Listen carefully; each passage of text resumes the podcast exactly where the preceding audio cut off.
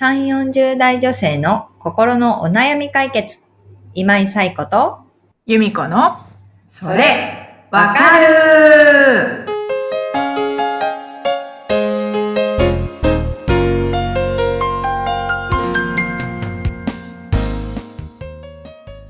というわけで、9月第3週の、えーそれわかるが始まりました。もうあっという間に9月も後半に差し掛かってきましたけれども、皆様いかがお過ごしでしょうか？はい。ということで、えー今週もお悩みをいただいておりますので、由美子さんお願いします。はい。えートラちゃんさん45歳の方からです。はい。最近、生理前後の体調不良がひどく、更年期障害なのかと不安になります。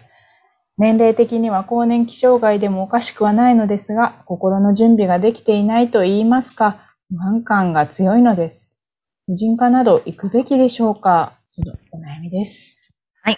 えートラちゃんさん、お悩みをお寄せいただきありがとうございます。ということでね、このトラちゃんさんのお悩みなんですけれども、あれ、私の悩みかなってうん 思うぐらいなんか同じことを最近うん。思ったりもするわけなんですね。私も今40、今年2歳になったんですけど、まだ早いよって言われる、言われることもあるんですけど、ね、年齢的にはおかしくないのかなっていうところもあったりとかして、で、えっ、と、まあ、心理的な面からいくと、えっ、と、この更年期障害なのかっていうことで、まあ、不安になってるっていうことですよね。はいここに対してどうしていくかっていうところ。で、うんもう一つ、トラちゃんさんが言っているけれども、心の準備ができていないっていうところがあるんですよね。うんで、まあ、体のことって何でもそうなんですけど、個人差がすごく大きくて、うん。45歳でももう更年期に入ってる人もいれば、まだ入ってないっていう人もいたり、で、それがまあ、更年期が軽いっていう人もいれば、結構重い、うん。大変だっていう人もいるっていうこところで、やっぱりその一般的にはどうなのかっていうその基礎的な知識も必要だし、私はどうなのかっていう、その自分自身に焦点を当てていくっていうところもすごく大事なところだというふうに思っています。で、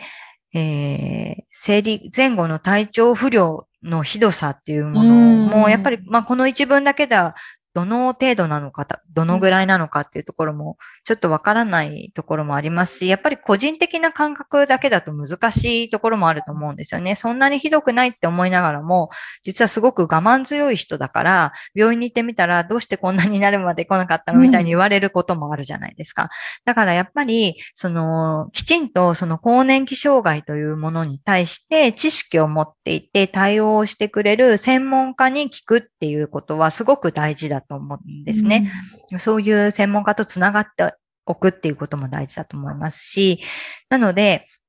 その生理前後の体調不良のひどさですとか、えー今更年期障害と思われるようなトラちゃんさんが思っている症状がどういったものなのかっていうことがちょっとわからない中ではありますけれども、私はやっぱり婦人科にきちんと行って、その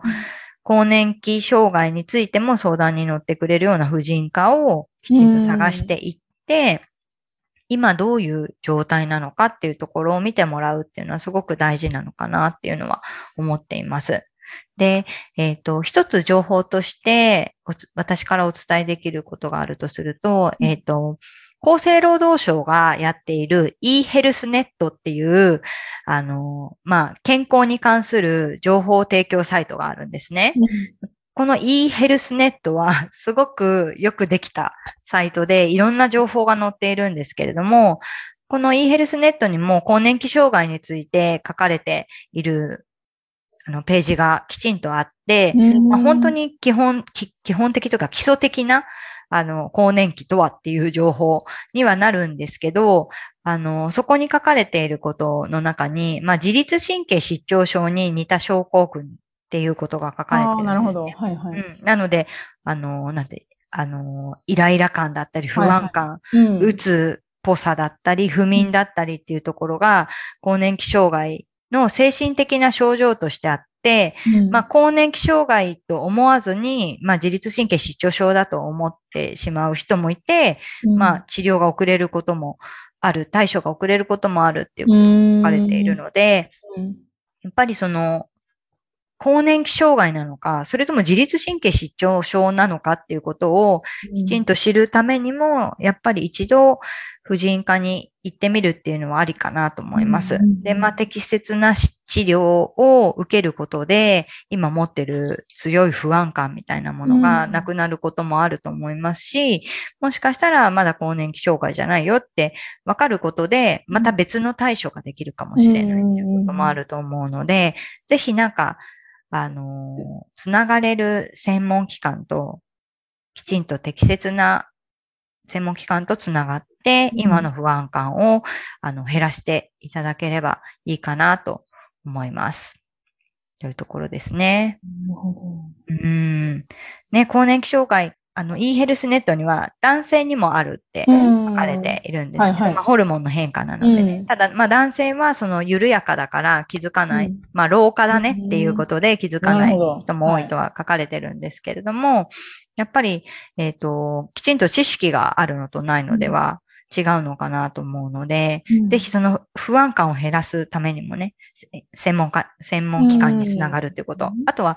更年期の本って結構私も自分がね、あの、不安に思った時にいろいろ調べてみたりしたら、うん。あの、結構出てるんですよね。なので、まあ、どちらかというとその更年期に特化したっていうよりは女性ホルモンについての本みたいな形が結構多かったかなっていう気もするんですけど、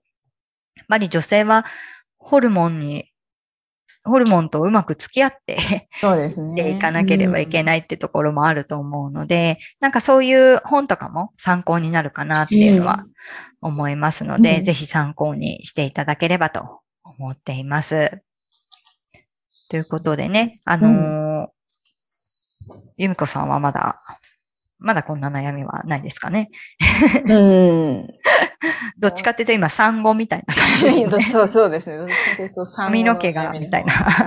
抜けてきてみたいな感じですもんねそうなん。うんうん。そうですね。女性ってやっぱりその、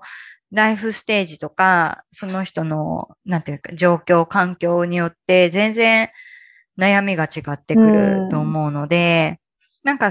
私は割とこう自分が不妊治療したりとかしてきたこともあって、なんか婦人科を、まあ30代に入ってから身近に感じるようになったと思うんですけど、なんか病気にならなければ病院って行っちゃいけないところみたいなところがあって、まあ実際にね、何か症状がなければ行かないところではあると思うんですけど、でも何かあった時に、ここに行けば大丈夫っていうところを探しておくのはすごい大事だと思うので、うん、なんか皆さんもね、トラちゃんさん以外にも、皆さんもなんかそういうところを見つけておくと、3、40代女性にとってはいいのかなと思うので、ぜひ近くに良い婦人科、産婦人科があるか調べてみるといいのではないでしょうか。そうですね。えー今回は女性ホルモンうんについてのお悩みだったんですけれども、えーそれわかるではいろいろなお悩みを受け付けておりますので、ゆみこさん、お悩みのお寄せ方を教えてください。はい。えー番組ポッドキャストホーム画面にリブラボラトリー公式 LINE の URL を載せています。そちらを登録後、メニュー画面よりお悩みを投稿してください。皆様からのお悩みお待ちしております。お待ちしております。はい。ということで、今週もお聞きいただきありがとうございましたありがとうご。ざいました。はい。次回でね、9月も第4回目っていうことなので、あっという間ですけれども、ねえ、今週、来週か。来週はお休みがあるのかな？敬老の日、